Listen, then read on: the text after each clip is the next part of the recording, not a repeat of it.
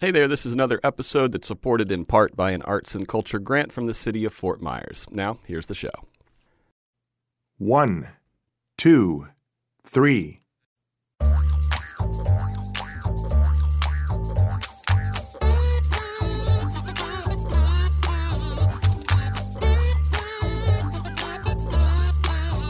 Welcome to Three Song Stories, the podcast that uses the way music connects us to memories as a way to tap into our guests' lives and stories. Thanks for listening. I'm Mike Kiniry.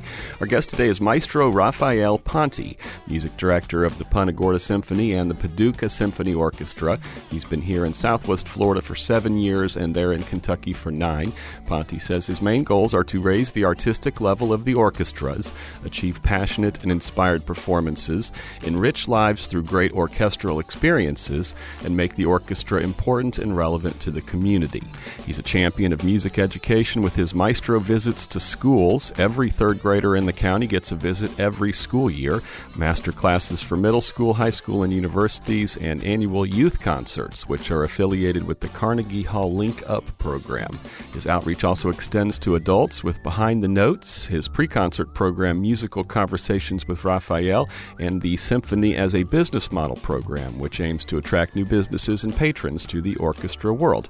Maestro Ponti has worked with world class artists from all over the world. His reviews have dubbed him as a rising star, charismatic, electrifying, and empowering. He was recently named a leader of distinction by Florida Weekly, and now we've got him here to hear his three song stories. So let's go. Hey there, Maestro. How you doing? Mike, great to see you. Now I just realized after that introduction why I'm always tired. and I will say, so far, we've only known each other for about 10 minutes. You're definitely charismatic. we'll, we'll, find out about electrifying. um, okay. Uh, were you ready for this?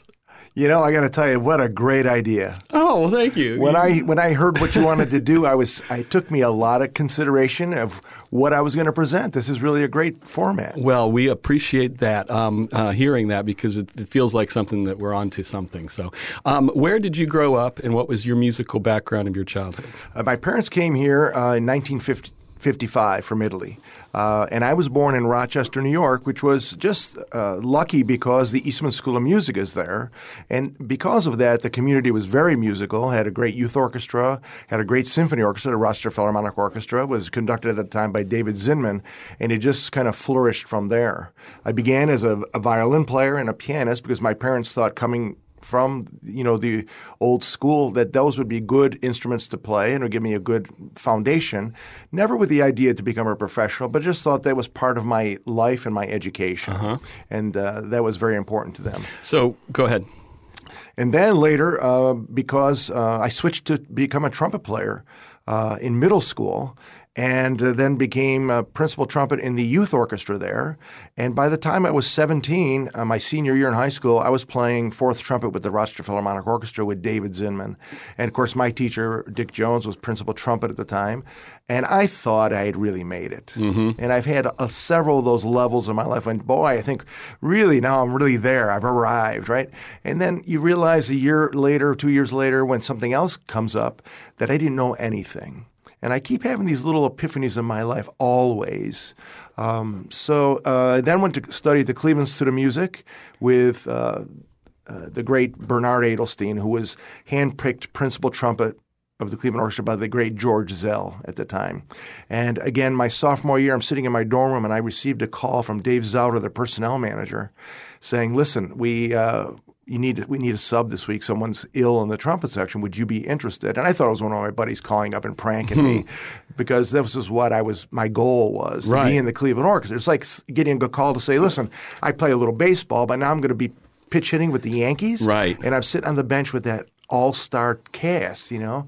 Um, so it was just a dream. And then again, I thought I knew something, but sitting in the back row of the Cleveland Orchestra at 19 years old with Maazel, Lorin Maazel on the podium in Severance Hall with all these who's who's with that sound and that great history. I was like uh, in, in fantasy land. And then I got to go to Carnegie Hall with them three times. I got to go to Mexico. I got to do a lot of great performances with them. And then played assistant principal to my teacher as he got older uh, was a real lesson. Hmm. What was the uh, sort of the musical fa- fabric of your childhood in terms of like what were your parents listening to?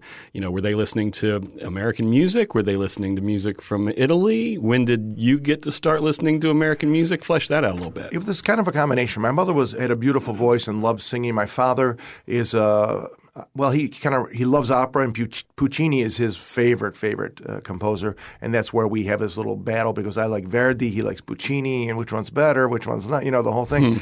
Uh, but uh, coming from Rome, Italy, uh, Caracallo's, where they would have gone to hear operas, to hear the great Beniamino Gigli, Maria Caniglia, you know, uh, Maria Callas, all these great artists were performing in Rome, Italy, at the time where they were living, and coming here opera was still something they listened to because I think there was a real sever when they left. It was a happy and sad thing at the same time. They were trying to achieve a better life by coming here, but they were leaving everything they knew and loved back in Italy.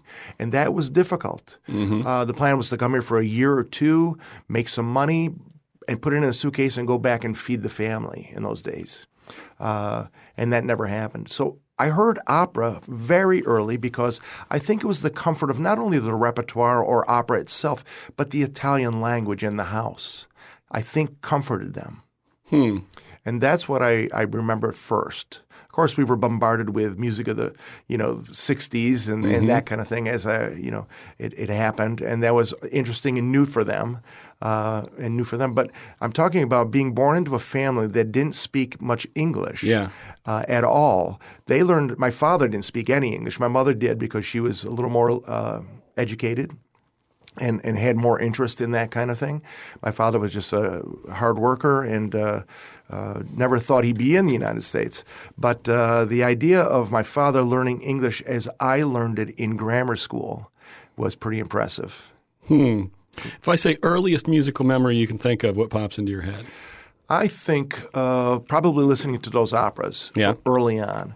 But uh, there was one influence uh, on my list that came up really, really early. Oh, yeah? Really early. And I remember seeing the album on the shelf. They only had about four or five albums.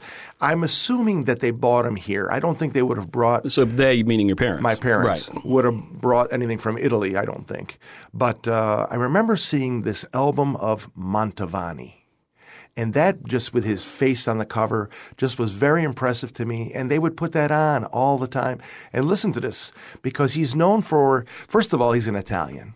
And I think that was uh, there's an Italian guy in the house with another face, and we can hear his music. Uh-huh. You know? I guess I think it was again therapeutic for them or comforting, and they had known the name because he was born in Venice, Italy uh, was a great violinist in his time and also was a great conductor and orchestrator and was so good at it, he developed his own sound. Um, it's like cascading of strings. I don't know if you've ever heard that terminology of him.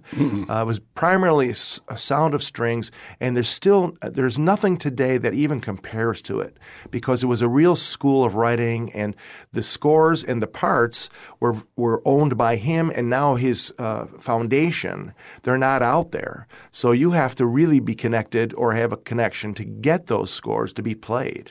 Have you ever been able to get those scores to be played by something you've conducted? I have actually, because uh, this kind of comes full circle.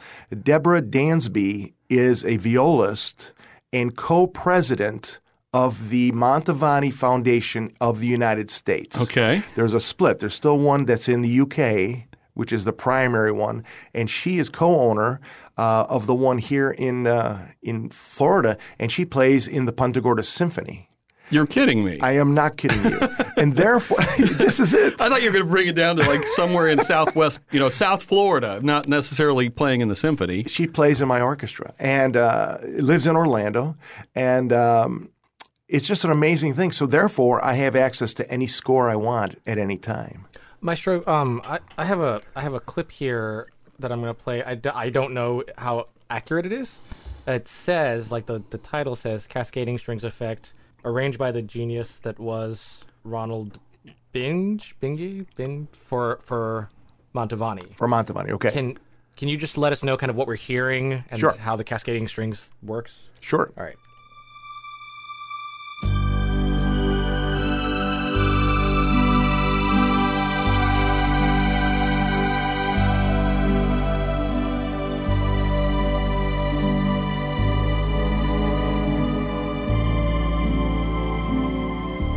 So do you hear the beautiful string sound with a harp playing? Yeah. It's very light on flute, woodwind instruments, or brass, or even percussion, but it's about the strings. Now, in normal orchestras, you have a first violin section, which normally would play the melody, and a second violin section playing an accompaniment or a harmonization part to it. He would have one, two, and three sections within each section. Okay. And therefore, you can hear the cascading where it's mm, da da da dee da. While one section's holding that first note, the second one's tearing the harmony. So he has six different harmonizations within the violin section alone. Then he does the same in the viola, cello, and bass section. Okay. So it sounds like it's many more strings than there actually are playing. It's like a chorus of strings. Absolutely. And therefore, he was able to get that lush, almost uh, uh, rich sound in the string section because him being a great violinist himself, that's his signature sound. When you came to the Punta Gorda Symphony Orchestra, did you know that? I mean, you didn't know her yet. I mean, when did that all come together for you? When it was, you know, from your childhood seeing the album to there's a woman I know who can help me make this happen. Ken Moulton uh, and Deborah are, are co-presidents of this organization. I learned of the uh, at the time it was called the Charlotte Symphony Orchestra, Correct. Uh, renamed recently to the Punta Gorda Symphony. Very recently. Yes, and I uh, I learned about it because I had originally made contact with them here because I was vacationing in Fort Lauderdale, uh, and I just happened to give them a quick call. They were very receptive uh, because the Mantovani thing was in my mind, and I thought, wouldn't it be great if I could guest conduct or do something with the Mantovani Orchestra? I mean, that would kind of be coming full circle for me as a child, and would be really cool. Ken was the one on the phone that mentioned, "Do you know there's an opening in Punta Gorda, Florida, this symphony. They're looking for conductors. Are you interested? And of course, uh, it was December, and I had come from New York where the six foot of snow was. Yeah, you're like anywhere near here will be fine. And that's, that's exactly right. so he was that organization uh, was actually the ones that made me aware that there was an opening, and then I, I threw my head in the ring on that. You know, called my agent and said, "Listen, can you check into this for me?" And it just worked out. And the fact that Deb Dansby was playing in my orchestra, I had no idea at the time. Um, but that's how it came about. Well, uh, should we get on to your first song because it's kind of in this world, right? Sure, let's do it. What do you want to talk about, or do you want to? How do you want to segue from that to this? I mentioned that seeing that Mantovani album on my shelf, and as a little boy, and uh, one of the tunes that I remember vividly was this tune called "Smile," and that's a piece of music. This is a double thing for me because Charlie Chaplin, the great film artist in silent film, wrote that piece of music oh wow! that became super famous. And this arrangement we're going to hear is actually the Mantovani Orchestra and arrangement of that piece being played with that lush, cascading string sound. It's called Smile by Charlie Chaplin. All right, well, let's listen to it. What a great sound, huh? Yeah. What goes through your head when you listen to that? Well, I was just thinking, you know, I'm sitting here. I hadn't heard this that in many, many, many years. You know, um, it just was bringing back thinking of my family, my parents, and that first sound that I would have heard. And I, I'm often reminded it's just still beautiful to me. It's not everybody's cup of tea nowadays, and I'm sure teenagers of today would have never even heard this. Sure. But how can you say that's not gorgeous? Yeah. It's like ethereal, kind of shimmering. It's beautiful, and to consider it was written by Charlie Chaplin. Well, I, I was going to ask, is, did he write much? I, I think this that is was the first his- time I think I've ever heard that I think connection. it's a one-hit wonder. I think that's his his thing.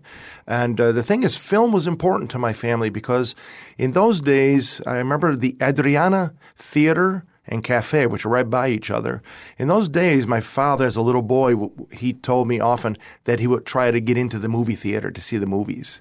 And even to this day, I've been recently to Italy where it's still where they they're changing the reels halfway through the movie, and they have a uh, intermission Yeah. because they've got to change the actual film. Uh, but those were the days when they the ushers had to kind of get the kids out of there because the next showing was coming, and the kids were always trying to sneak in and, Yeah. and hide and watch the second film, you know, for free. Uh, he often he actually mentioned once he saw Gregory Peck filming in front of the Fountain Trevi, Trevi after he just came out of the theater and saw a Gregory Peck film Oh wow, that must because you know Italy's Italy and, and stardom is there and all the actresses were there. Yeah. So so Charlie Chaplin was something he was familiar with as well as that's why he came to the United States and John Wayne was a big hero Hmm. because of all the the westerns he had saw as a little boy. yeah. Speaking speaking of Charlie Chaplin and clowns and movies, um, what do you make of the the Joker trailer, which uses the um, uh, what's his name, um, Jimmy Durante version of Jim- of this song? Of the song, I just think I didn't know that. Did I didn't know that? I didn't know that either. Oh well, But Jimmy- everybody else who's seen that trailer, it has it has the you know with the words like "smile even though your heart is breaking," like it's that's the background to the trailer. And is Jimmy Durante singing? I I think so. Isn't that awesome? Wow. That's a great great move. Have you ever conducted that, or have you ever, you know, have that song? I have not yet. No. Hmm. Um, uh, do other people who write music, what do you call people? Composers. Composers, of course. Um, use that same device or that same the the layered thing? I'm sure if in the pop world, uh, they might have certainly looked at it because it became such a signature. The problem with it is that Mantovani did it so well and was the first one to kind of do that. Everybody that else is kind of riffing on him, basically. You would be criticized uh, of copying too much uh, of that style. And everybody's always searching for their own voice as a composer, Right. not trying to copy uh, another composer so much. Although Stravinsky was the one that said, you know, we all steal, but the great composers steal from the best. right. So uh, you, you can't help but being influenced by something you've heard or read or experienced, but you have to make it your own. um, uh, where does the music fit into your life these days in terms of not work related? Is there any music in your life that's not work related? You know, that's the thing. I cannot listen to classical music when I'm not conducting or studying a score because right away the, the brain goes to, okay, is that a good tempo? Is that the right dynamic? Uh, did they interpret that correctly or did it work? You know, that kind of thing. Um, Very so clinical. I, I have to listen to something totally out there like jazz or something else so that I can just really shut down and, and enjoy. What about popular music? I like in popular music. I think it's swinging in a really cool direction again, uh, where there's actual positive lyrics out there, and it's not hateful. It's beautiful, and actually, there's some really great music happening on top of that. I think it's really in a good place, and I'm enjoying it. Any names you can throw out, or have you locked in with anybody? You know, n- not really. Uh, John Legend, these kind of names, kind of kind of people like that. I think that's really great. Great stuff. Great artists. How do you listen to music that's not work related? Like this, like literally It's just like while I'm driving around. radio, satellite radio, what you know, um, Alexa at home, various things like that. It's basically just in the car. Yeah. because I also like the the the idea of a quiet room in my life because I don't need noise. I need quiet. Because I've got so much in my, you know, people think of Friday night, or if you ever had a Friday night off, what would you do? I don't know what I would do because I'm either conducting, I, I go quickly from the stage to the couch. There's like no middle for me, you know, because you're doing it, you're you're entertaining, you got Yeah. all that going on. I'm conducting a full orchestra. Got all that audience behind me. I've been promoting all week. I've been selling this whole thing, you know, big cheerleader, you know, campaigning the whole thing. And then when I just shut down, I just want to be quiet. Um, uh, what kind of car did you have? Was your first car, and did it have a decent sound system in it? Well, I don't remember. I actually don't remember what it was, but I'm pretty sure it was an eight track. Okay, okay. and I was so frustrated because it never had a reverse. Right. So I had You to listen. go to, back. I had to listen to the whole thing again to get to the one tune that I actually liked. Can you remember any of the eight tracks you might have had? oh no, I can't. no. I can't. Would there have been popular music in that car though? Or It would have been popular. It would have been, yeah, stuff, Okay. yeah, yeah. You know, Beatles or something like that, Probably, maybe. sure, sure. Um, uh, uh, when was the last time you bought music that had a physical form? Uh, can't remember. Can't remember. Although I, I did uh, when we moved from New York to down here to Florida, I had over two thousand LPs that I inher- that I got from a uh, music school that was getting rid of that format. Oh wow. They were going to all CDs, and then later everything else. I mean, CDs are almost obsolete now too. But I, I obtained. I mean, these were pristine, like the entire Beethoven collection that were brand new, like in condition of Toscanini. And then I had them all. The whole series with Karajan, and then on and on and on. And I could sit and compare these great recordings, you know, and then the LP sound was so fantastic. Uh, I had great speakers, great great table to turn them on too, but the maintenance of them was very very tedious. What's the What's the most recent one you do remember buying? And if it was classical, what's the most recent non-classical CD or any physical that you remember buying? Yeah, oh, that's a good question. I don't remember. I gotta be honest with you. I don't really remember. It's been so many years. You know, the thing is with these all the formats to study now, I don't need anything. I just need my phone, Right. and I can study from my phone anywhere in the world, even upon a plane, where I, I get a lot of score study done in flight, because that's really a downtime for me. Mm-hmm. And it also shuts out the person next to me. Do you, Understood. do you go in for Do you go in for like special headphones or anything like that, or just like whatever? I just put my Bose on.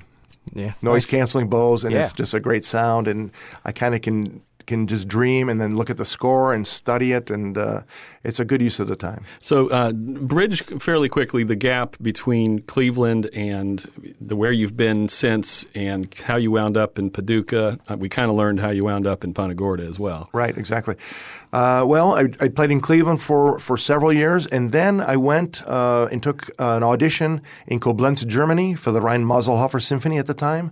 I don't think they exist any longer. The, the German orchestras are kind of melding together and they're renaming themselves because the government funding is changing, even in Europe as we speak. Interesting. unfortunately. Uh, same thing in Italy with the operas and the symphonies. But uh, took that position for a year position, and then I went down to visit my family in Milan, and then eventually to Rome, and that's where I met the late uh, Giuseppe Sinopoli, a great orchestral conductor, both in opera and symphony, and he had just begun the year before to be the uh, the music director of the Orchestra Nazionale di Santa Cecilia in Rome, Italy. And uh, of course, my one of my aunts, where I was staying, lives uh, one block from the Vatican, and the symphony hall where they rehearsed was just a few more blocks away from that. So uh, when I wasn't in the Vatican, looking at all the amazing artwork and, and just relishing in this uh, incredible spiritual place, um, I was at the symphony rehearsals with my little mini scores he happened to notice, and I was becoming friendly with the brass section. We would go for coffee. We would play. You'd be like what, mid twenties? yeah, I was twenties, Right. mid twenties. Uh, so we would get to be friends. So finally, uh, one of the players said to me, "Listen, do you want to play here? Do you want to play?" And it was an opening in Naples, Florida, uh, in the trumpet section in San Carlo, uh, and I refused to take the job for some reason. But um, my uncle talked me out of it. He said Naples is a little dangerous. We don't want you living there. So I, I foolishly turned down the position that they hmm. were going to hand to me after they heard me play. So I got to. I was going to all these rehearsals, and Sinopoli would come out the stage door at the end, see me talking to all the brass players, and we got to, to chat and become a little friendly with the guy. And I was like, wow, he's a super, super conductor. And I commented to him, I have played this piece so many times.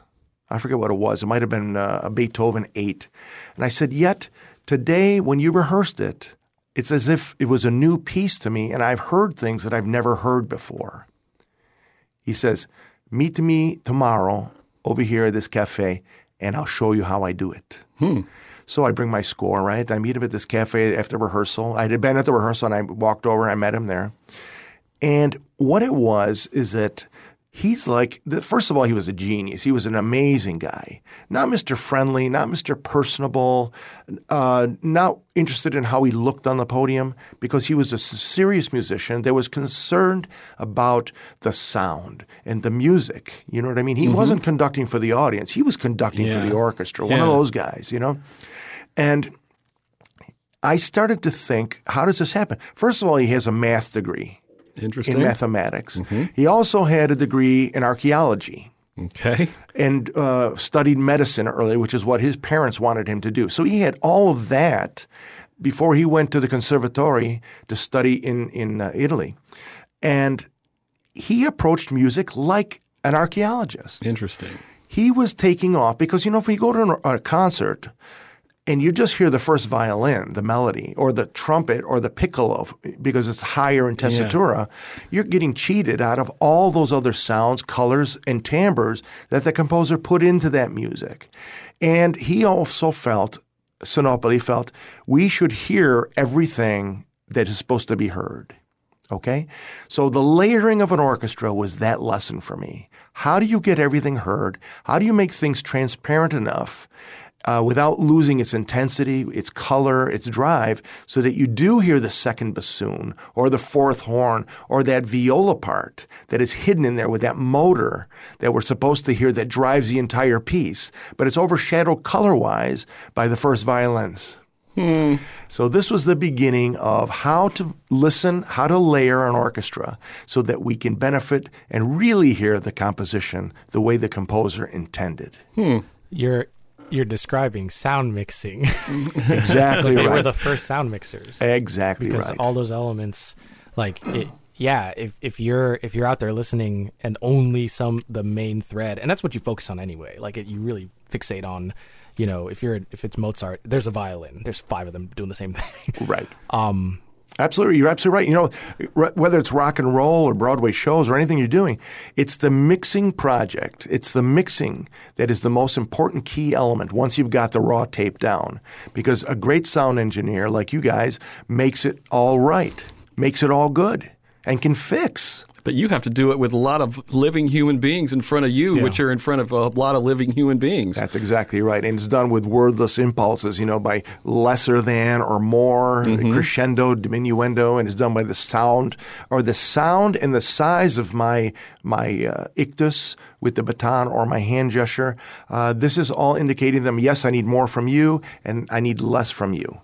And then we mix it live on the stage. And ultimately, I have to walk back during a rehearsal while they're playing and listen to what it really sounds like 34 Well, I was back. just going to ask that because that's one of the you know you got to do that when you're mixing sound for a live you know a band or something. You can't just be the guy in the booth with the headphones on. Correct. You got to sort that out. And then if you go to a different venue, it probably changes a lot too. That's exactly right because the acoustics are part of my my instrument. Yeah. If you walk in like you're like touring is always a little tricky because one night you're in a really live acoustic, and therefore that allegro, meaning fast, has to be a little slower and a little shorter. otherwise, it's going to get bounced it back. it's going to be ya. muddy. Yeah. And then the next night you're in a drier hall, and you can take that allegro a little faster and play a little longer to make it sound the same.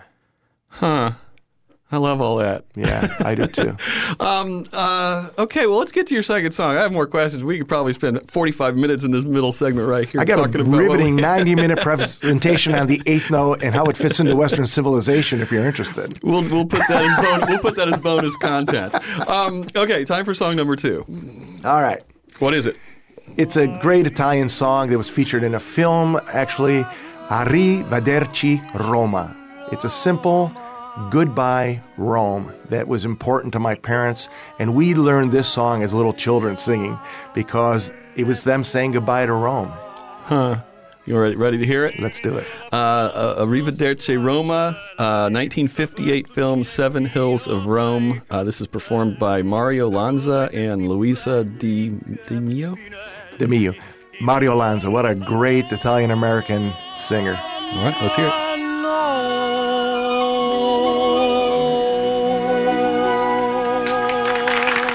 When's the last time you listened to that? Uh, just now. Just just now? it's been a long time, but uh, it's a great film, you know, and just a great moment with the little little Italian kids singing along, Yeah. you know, and fettuccine e vino.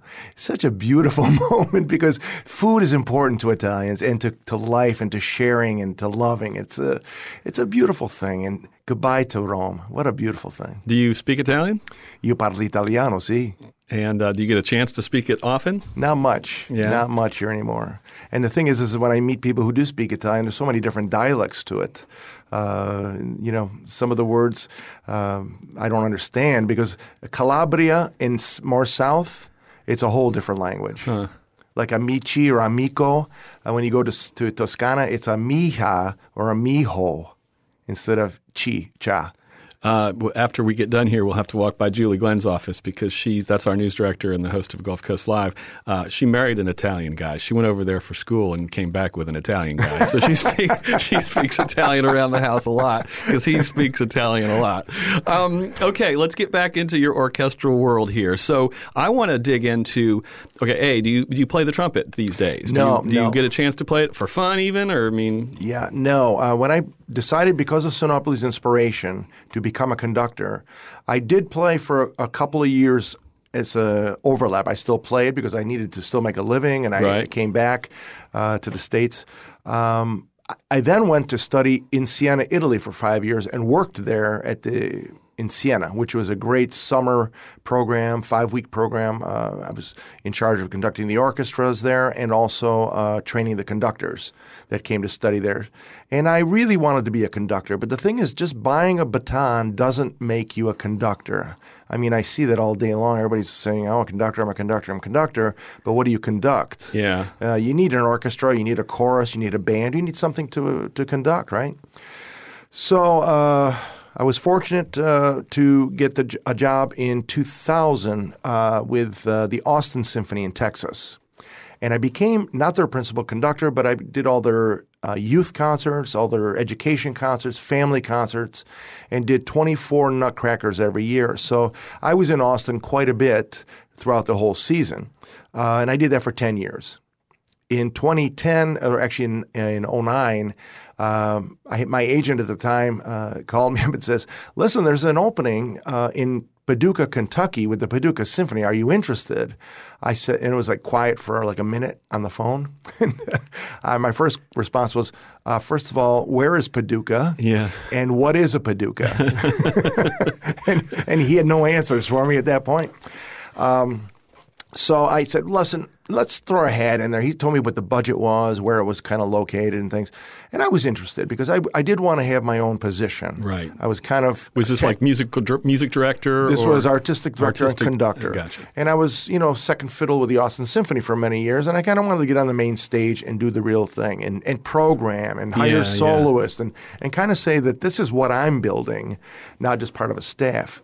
So um, I remember coming in. I was coming in from Rochester to Chicago O'Hare, and it's like that's like the, you know the Wizard of Oz of the world. Like, what gate am I in, and do I have to take how many trams to get there? So we fly into Paducah, Kentucky, and I'm kind of looking for the airport as we land into what looked like a wheat field kind of thing.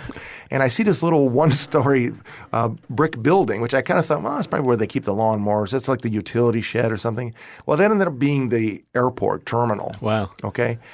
And there's two gates at this terminal. Okay. So it's either one or two. Okay. Not hard to get, get lost in.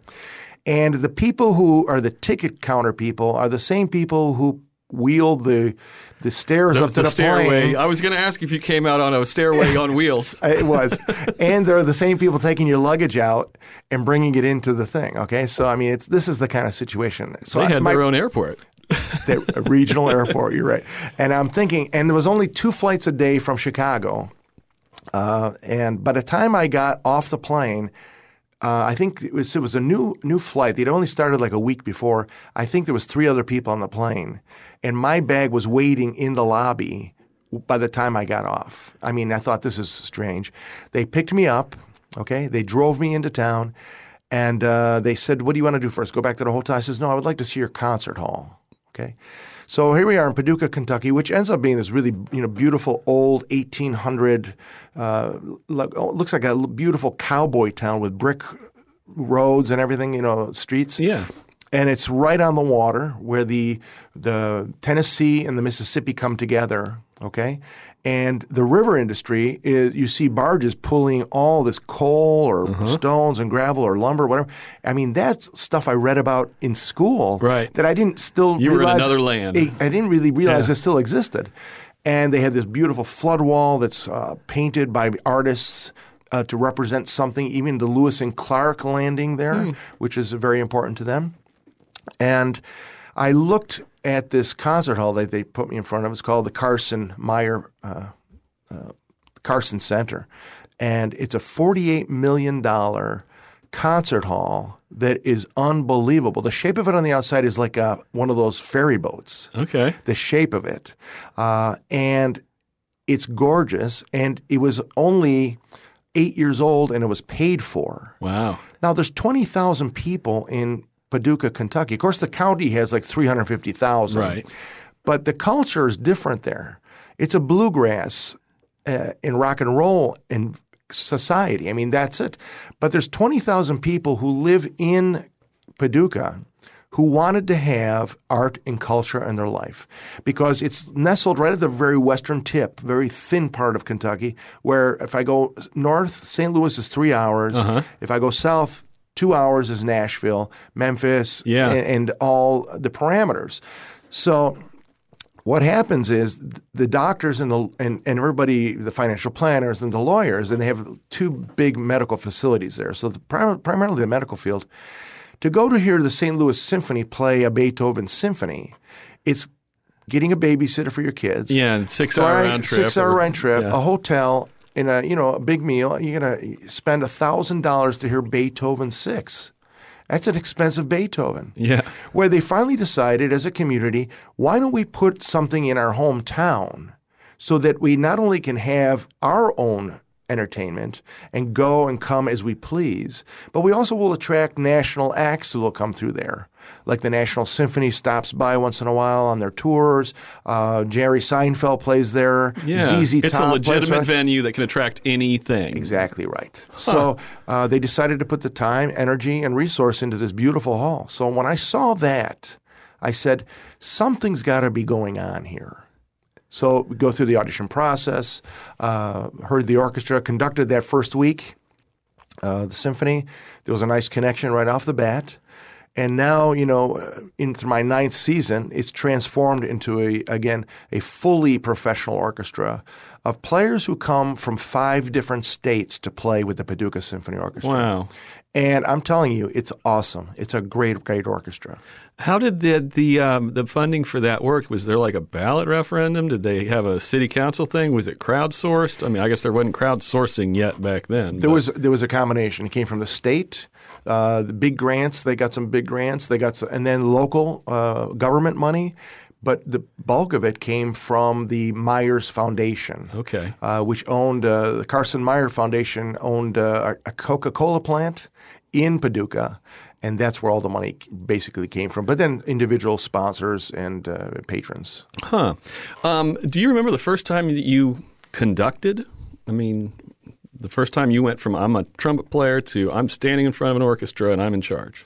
Yeah, the first time I, uh, I my first position actually was with the Genesee Symphony Orchestra in Batavia, New York, which was just a, a small like a community slash regional orchestra. It was made up of school educators who wanted to still play, Eastman School of Music students who wanted experience in repertoire and make a little cash, uh, and then some amateurs who just played. So it was a kind of a, wide range of talent and ability. Uh, but I worked with that orchestra for 17 years, and that was my first position. And I tell you, you know, it's easy to sound good or look good as a conductor when you stand up in front of the Concertgebouw or the New York Philharmonic, Right. Because they're going to save you and they're going to make you look like a star. Yeah. The trick is getting in front of them. Okay, you have to have the right agent to get in front of it because everybody's a genius if you read their bios, right? Uh, but to conduct a, an orchestra that doesn't have that ability and to make them successful and to make them sound good and to build an audience is really where you learn to conduct because it's in the rehearsal where you encourage, you nurture, and you teach them how to play to be better musicians collectively and also individually.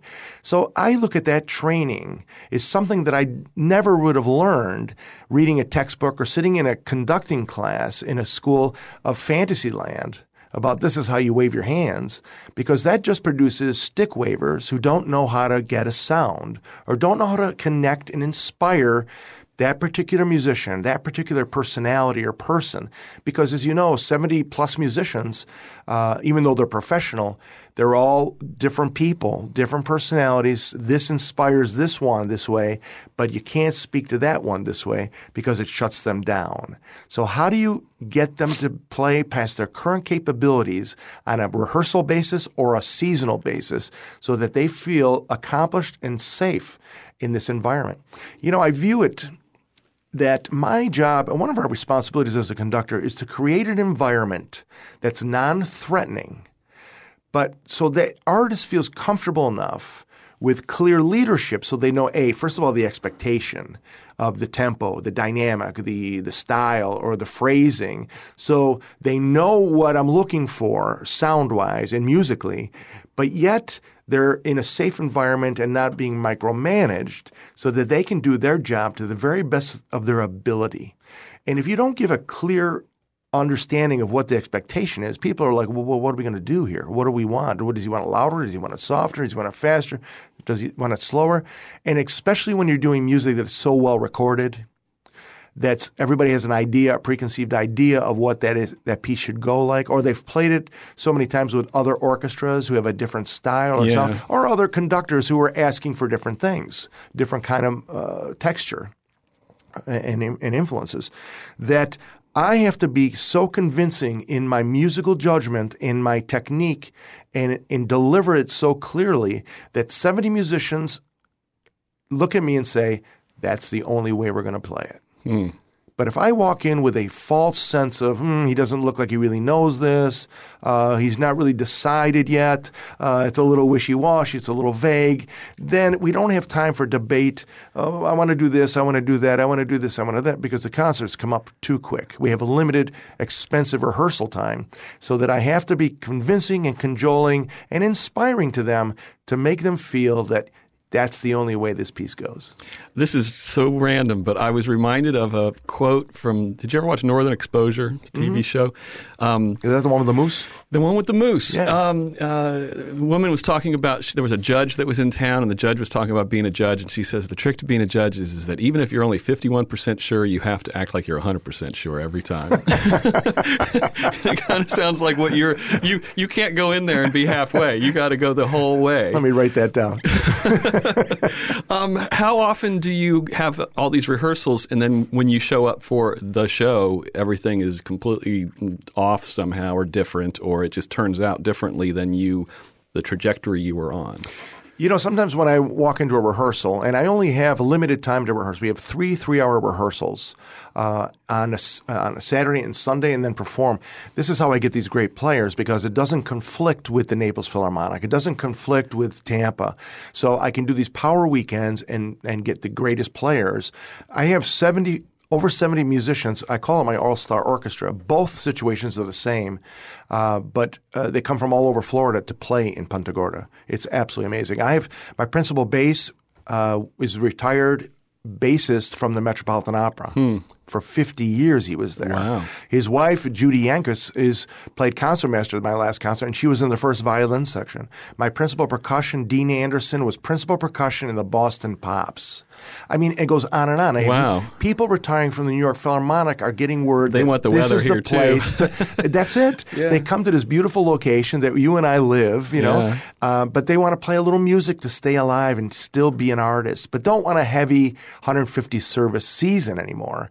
So they come in and they're enjoying it. And if they're having musical experiences, they're loving it. So I get to work with this kind of caliber musician, which is just a really, really gift, and I'm, I'm blessed to be with them. Meaning you generally turn on the good game when you show up for the game. So I got to be, you know, the goal is to be the best musician on the stage, but when you got Yeah. people like that, you got to work. You got to be prepared and you got to be really, really on your game all the time.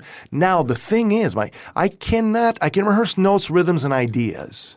But what you don't want to do in a rehearsal setting is rehearse and self prepare the emotion. Uh-huh. Because then it's fake. Yeah, understood. It's, it's like you fake. can't get up to that level for every rehearsal because then by the time you're there, you're not really up to that level. Well, even just if you that, are, it's sort of- But then it, this becomes this fake emotion that you've over rehearsed.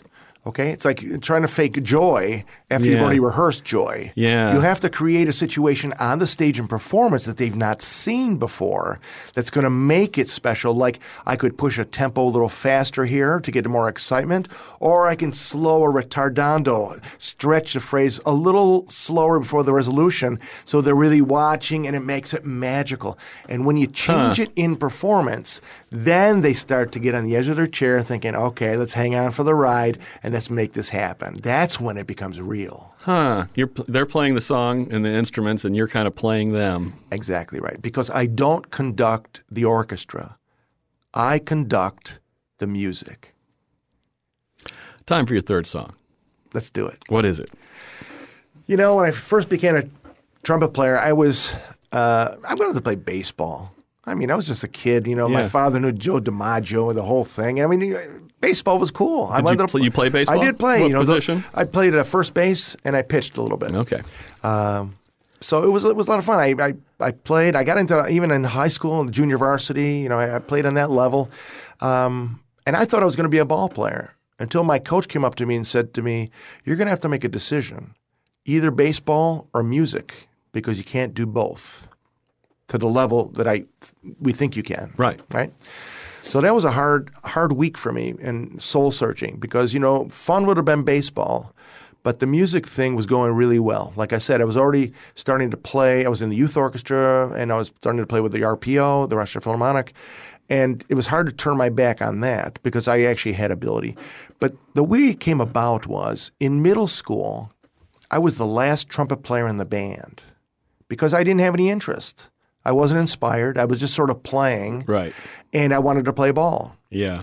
So until we had this new band director, and he came in right out of college, and he was going to teach us how to do things and set all these standards. And he made me stand up in front of the band once and play an F major scale. Okay, he would periodically pick people who he thought needed the attention. Mm-hmm. I was I needed attention. And I stood up as last trumpeter in the band. And there were like 13 of us, you know. And I could not play an F major scale. And I was humiliated in front of my colleagues, my friends. You knew you couldn't play it. He knew I couldn't play Yeah. it. That's why he asked me. Yeah. Okay, this is his technique. Yeah. Okay, tough love. And I was embarrassed. I mean, really, really embarrassed. And in middle school is the time you you know you're trying to make friends and mm-hmm. it's a tough thing going on. You know, I remember going home and saying to my parents over dinner, "I want to take lessons." And my father was the local barber. Hmm. Okay, here he comes from Italy. Talk about the I Barbiere di Seville, right? Yeah, yeah. So he was the barber of, of, of the, the town that I lived in, which meant it was not easy for me because if I got in trouble in school, you know, the principal and all the teachers, they were his customers. Yeah. He knew what happened before I got home. Yeah. So there's a good thing and a bad thing. But he did know the local trumpet teacher at the university because he was a customer. And so, of course, you know, over, over the thing, he says, I'll see him in a couple of weeks. He'll be in for a haircut. I'll ask him. So it worked out. He said he, he would teach me. And the first piece he taught me was this piece called A Trumpeter's Lullaby by Leroy Anderson. Now, Leroy Anderson was the composer in residence with the Boston Pops for years. Okay, so we're talking about Arthur Fiedler days uh, with the Boston Pops and Leroy Anderson, who wrote everything from Sleigh Ride to uh, this kind of music. A, a lot of tongue-in-cheek, fun, light stuff that were used in the pop series. He wrote this piece for the principal trumpet at that time was Roger Voisin, the principal trumpeter, and this became a real deal. Now I remember that after. Uh, again, because uh, you asking me uh, for this great project, I hadn't thought about this in, you know, like 30 years, you know. But that was my first piece, my first challenge. And I remember thinking, this is so hard. this is what a difficult thing. I'll never be able to learn this thing. What does this guy want me to do? And as I listened back in preparation for this show today, it's the simplest, easy little thing. it's like, well, you know, but it was a challenge for a kid who couldn't play an F major scale Yeah. to now play a piece of music and then have some style with it and some some uh, some class and something, and learn how to play the instrument through the repertoire. Right. You know, so I put this on the list because it was my first challenge and the first piece I played. And you hadn't listened to it in a long time, probably. Probably 30 years. All right, this is uh, uh, Leroy Anderson's "A Trumpeter's Lullaby." Uh, this is was written and arranged in 1949, performed here by David Hickman.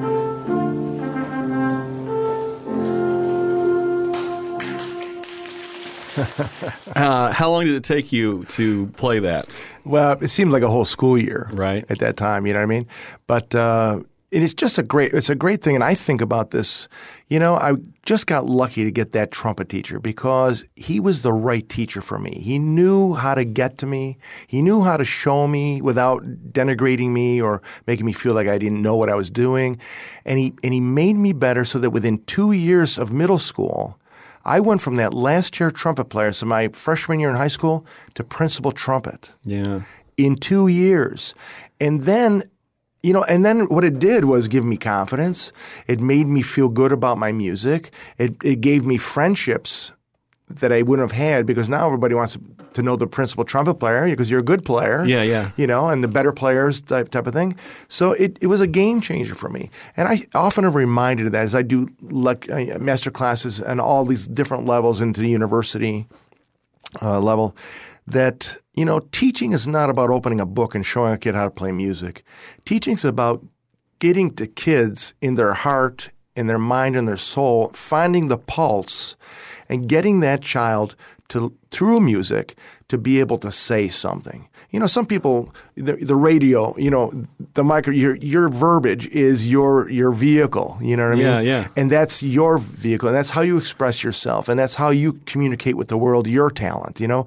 Whether you're a writer or you're a sculptor or whatever you do you're a mathematician we're all artists at some point. point and i think becoming getting kids to realize you're not just playing an instrument that's not the start that's the starting point but getting to make that instrument your voice and getting to say and show us who you are through that instrument, through that sound, is what it's all about. And when you start to do that, even at an elementary school level, kids will just ins- aspire to that. I love it. And good teachers should be really rewarded. Because I think when people say, I don't really have any musical talent or I don't really like classical music, it's because they've had a bad musical experience we find that when these kids come to these uh, Carnegie Hall programs and sit in that audience and not just observe an orchestra playing. Last year we did the uh, recorder program, which means Carnegie Hall supplied every third grader in Charlotte County with a recorder. Mm-hmm. Their teachers taught them this program that's uh, with all the materials they have so that they learned several songs. So not only were they in the audience sitting there, they were playing along with the symphony. That's pretty cool. So to go home and say, I heard the Punta Gorda Symphony Yeah. today to mama, um, you know, to their family, not only did they hear it, I performed with them. And that opens up possibilities all over the place. Hmm. It's an amazing thing. Um, uh, if you somebody handed you a trumpet right now, how close could you get to playing that? Well, you you know, you talked about was it northern exposure? Yeah. I would probably sound like a moose. Okay, seriously, You- seriously. I mean, you, you, you'd be able to pull something off. You know, right? you said earlier, you still play for fun? I got to tell you, when you don't practice, and you because I was starting to Yeah. conduct so much and study scores, and then the, the playing became lesser and less and less. I didn't have fun not sounding good. I didn't have fun missing a note. Right. It's not what I worked for. So it was easy for me to say, okay, let me put him in the case and lock it up because that was that chapter that got me to the podium. Right. And really, the journey has been how did I get from the back row of the orchestra to the front? Huh. Um, uh, what would the 13 or 14 year old self there that decided they wanted to take uh, trumpet lessons think of where you are today in the world? You know, I thought I was going to retire as a trumpet player. I never thought I would leave the back row. I thought, like I said to you early, uh, you know, just when you think you learn something, you achieve something, you think, Yeah. oh, I've made it now. Well, you know, it was the Rochester Philharmonic, it was the Cleveland Orchestra, then it was Europe, and then all of a sudden, it was conducting. I had never had an inkling or an idea that I wanted to be a conductor. Some people just know they want to be a conductor. I don't know why. What would, what would you want to be a conductor for? Right. I mean, we don't make any sound. You're just waving your hands uh, until the music stops and you turn around and bow. You know what I mean? Yeah. Uh, but the thing is, is that you have to be a great musician first, and that was my hard knocks life experience of. learn to be a great musician because as a musician who I kind of think of myself as an orchestra's conductor because I know what the back row needs to see and hear so that they can be successful to the audience, for the audience. I'm not approaching it from what do I look like or how is this going to look. You know, I see these people who are conducting on TV and they they haven't sweat in 10 years. You know, the thing is is that I know the language because I remember sitting there when they have a guest conductor, for example, and the and the people around me were muttering, "Oh yeah, look at that. That's a waste of time," or well, "He's talking about that and, and that's irrelevant," or you know, the length of the eighth note. Just show us. You know what I mean? Instead of talking about it. Mm-hmm. So that was one thing. Don't talk. Show and let them play because they, they're there to play, not to listen to me talk.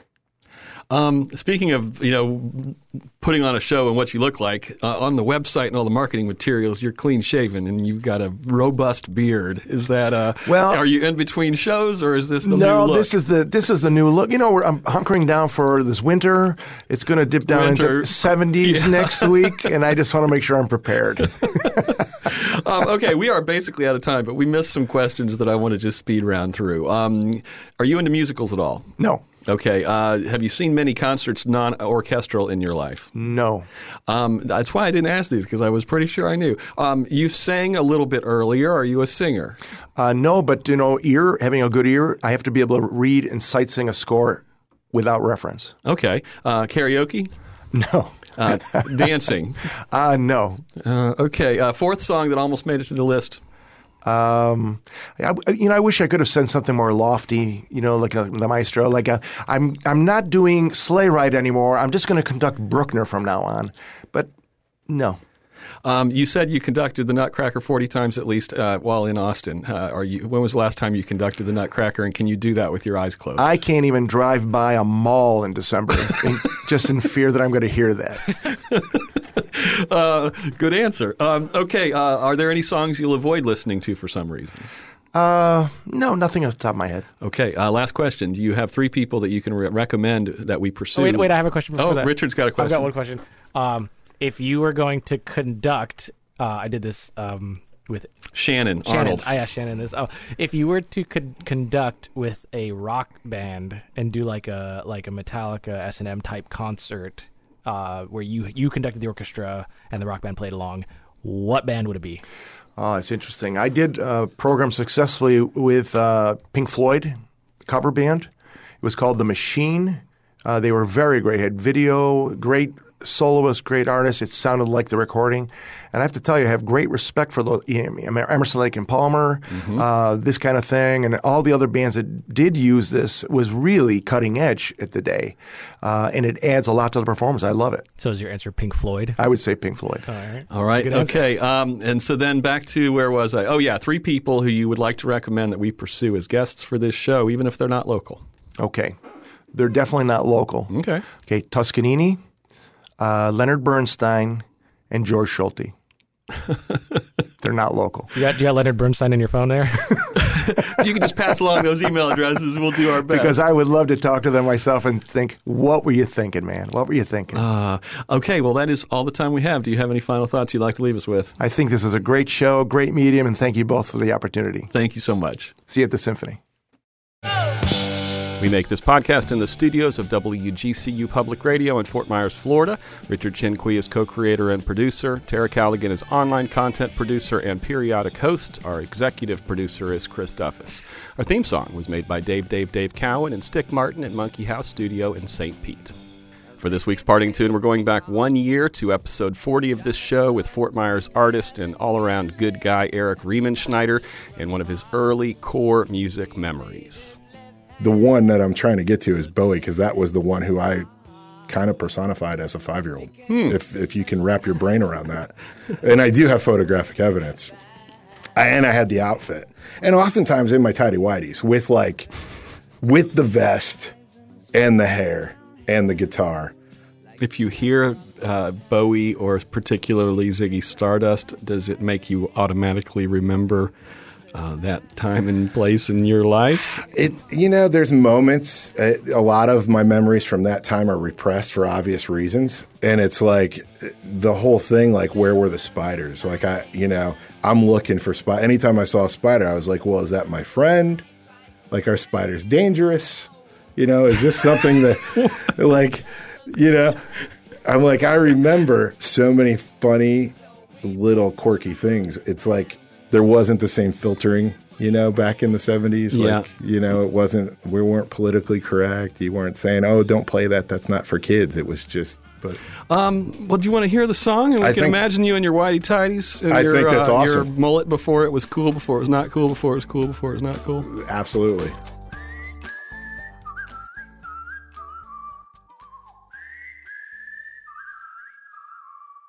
Keep listening. Next time on Three Song Stories. Eighth grade. Okay. And I had the wig with the James Brown outfit. I had I looked fly because it went dun dun dun dun dun dun dun dun dun dun slide face plant. Bah.